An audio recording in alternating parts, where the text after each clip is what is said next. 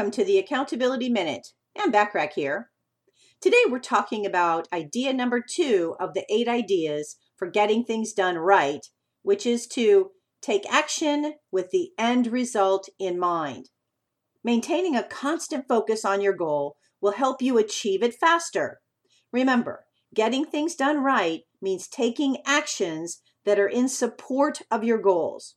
As an example, Watching TV for five hours is probably not an action in support of your success.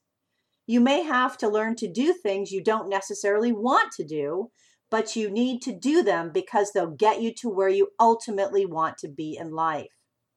Keep a working list of actions you need to do today and every day. Place them in a priority order, and obviously, then always start at the top. Check them off the list one at a time as you complete each task. This leads you to focus on your highest payoff activities, not just the ones that are the easiest or that you like the most. Remember to tune in tomorrow for idea number three for getting things done the right way. In the meantime, take advantage of the many complimentary business tips and tools by joining the free silver membership at accountabilitycoach.com.